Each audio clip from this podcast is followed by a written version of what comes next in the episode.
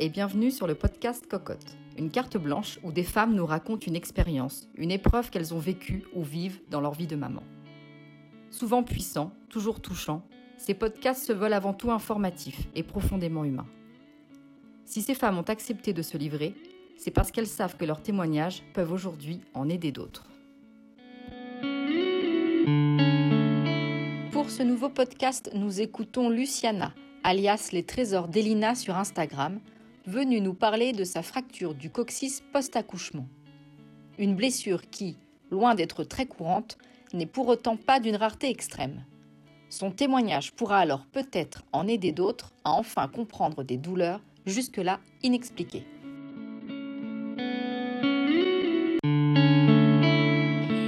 Tout le monde, donc euh, bah, euh, je m'appelle Luciana, j'ai 34 ans et aujourd'hui je vais vous parler euh, de ma fracture du coccyx post-accouchement. Donc en fait, je suis tombée enceinte en février, enfin mars 2019. Donc il faut savoir que moi déjà à la base, je suis une personne de petite taille. Donc on m'avait déjà prévenu à l'avance que bah, la grossesse serait pas forcément facile dans le sens où ça allait être lourd, ça allait être vite fatigant, surtout si je prenais du poids ben, de manière assez conséquente. Donc j'ai eu un suivi quand même gynécologique, je ne vais pas dire poussé, mais en tout cas on va dire, plus surveillée qu'une une femme, entre guillemets, «normale». mon premier trimestre s'est très bien passé, mis à part que j'ai eu nausées et vomissements comme nombreuses, nombreuses femmes. Et à partir du deuxième trimestre, alors ce qu'il faut savoir aussi, c'est que j'étais cette année-là aussi dans l'organisation de mon mariage, donc j'avais un stress en plus. mais au deuxième trimestre de, de ma grossesse, quand j'étais au bureau, je me suis rendu compte que quand je restais assise trop longtemps, je commençais à avoir des petites douleurs au niveau du bas du dos et j'avais pas forcément perçu que c'était une histoire de coccyx. Donc quand je faisais mes visites mensuelles chez mon gynéco, lui me disait mais c'est parce que vous êtes petite, donc du coup le poids de votre ventre, le poids du bébé, ça appuie en fait sur le bas du dos, mais vous inquiétez pas, c'est des choses qui arrivent souvent. Donc bon, il m'a dit si jamais la position assise vous dérange, bah, vous pouvez mettre un petit coussin sous vos fesses quand vous travaillez. J'avais même demandé au service informatique de me ramener un, repose-pied, etc., pour être au maximum. Je prenais les transports en commun aussi, donc ça me fatiguait davantage. Et donc j'ai accouché à 8 mois, 8 mois de grossesse, donc avec un mois d'avance. Tout simplement parce que j'ai fissuré la, poche, la poche des os pour finalement perdre les os quelques heures plus tard. donc un accouchement par voie basse, hein, sans césarienne, tout s'est bien déroulé. Seulement le lendemain, j'arrivais plus réellement à m'asseoir. Enfin, je me disais c'était peut-être la fatigue. à l'hôpital, j'étais là sur mon lit, sur mon lit, sur mon lit d'hôpital, j'arrivais plus à m'asseoir, mais je me suis dit bon c'est peut-être c'est peut-être c'est ce qui arrive peut-être à, quand, on, quand on vient d'accoucher. Je suis fatiguée, j'ai accouché à 3 heures du matin. je suis restée hospitalisée plusieurs jours justement parce que j'étais pas à 37 semaines et ils ne pouvaient pas me déclencher. Enfin, il y a eu toute une, petite, de, petites péripéties comme ça. Mais 3, 4 jours, 5 jours, j'avais toujours mal quand je m'asseyais. Donc je me suis dit, oh là là, c'est bizarre quand même que la douleur persiste. donc bah, j'en ai parlé autour de moi et puis mes copines m'ont dit, bon, bah écoute, va faire une radio. Donc ce que j'ai fait tout de suite au bout d'une semaine, été en radiologie, donc ils m'ont fait une radio classique et ils m'ont dit, bah non, il ne se passe rien, il n'y a rien de cassé, tout va bien, vous avez certainement une petite douleur à cause de l'accouchement. Bon, j'attends encore une semaine, je vais voir mon médecin généraliste, je lui demande de me prescrire encore une fois des examens, puisque je lui dis la douleur ne, passe, ne passe pas, je ne peux vraiment pas m'asseoir. il me dit bon bah dans ces cas-là, si vous avez déjà fait une radio, peut-être que vous pouvez aller plus loin avec comment ça s'appelle d'autres types d'examens. Donc j'ai fait tous les examens possibles et bah, toujours rien. on ne voit rien, aucune fissure, aucune cassure.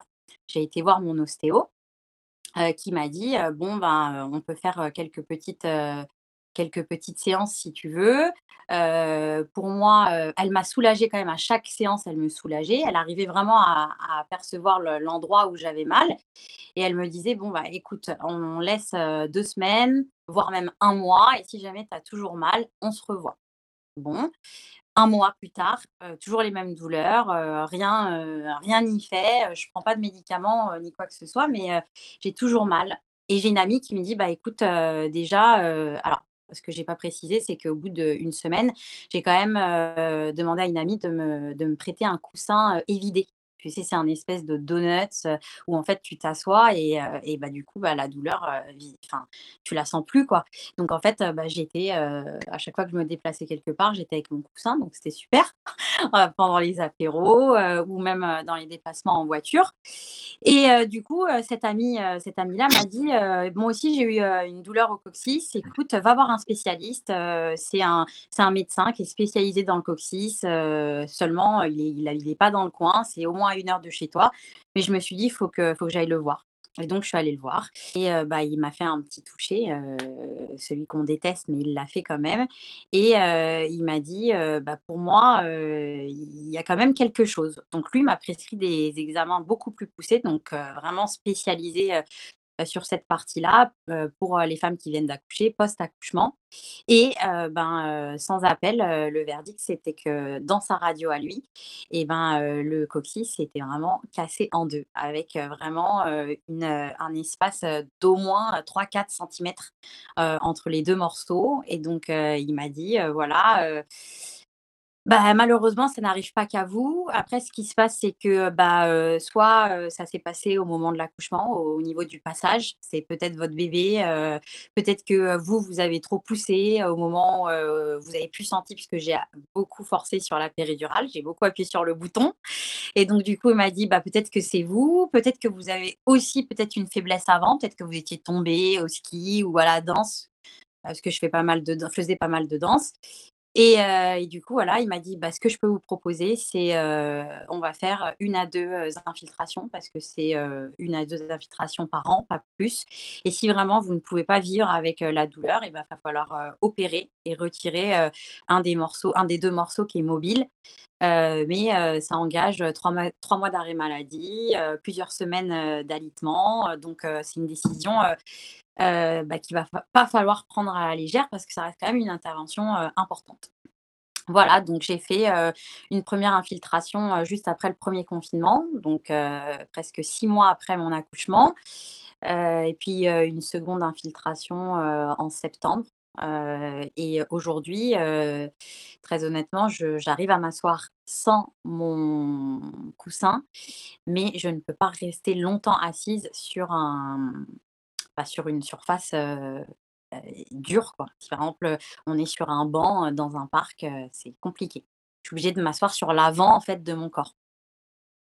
Après, comme aujourd'hui, j'ai beaucoup réfléchi à cette, intervention et je me suis dit: «Peut-être que je je penserai à cette intervention après ma seconde grossesse» puisque l'idée, c'est quand même d'avoir un second bébé et je me dis que peut-être vaut mieux souffrir avec ce petit handicap pour l'instant et vraiment me faire opérer quand j'aurai décidé d'arrêter ben, d'avoir des enfants.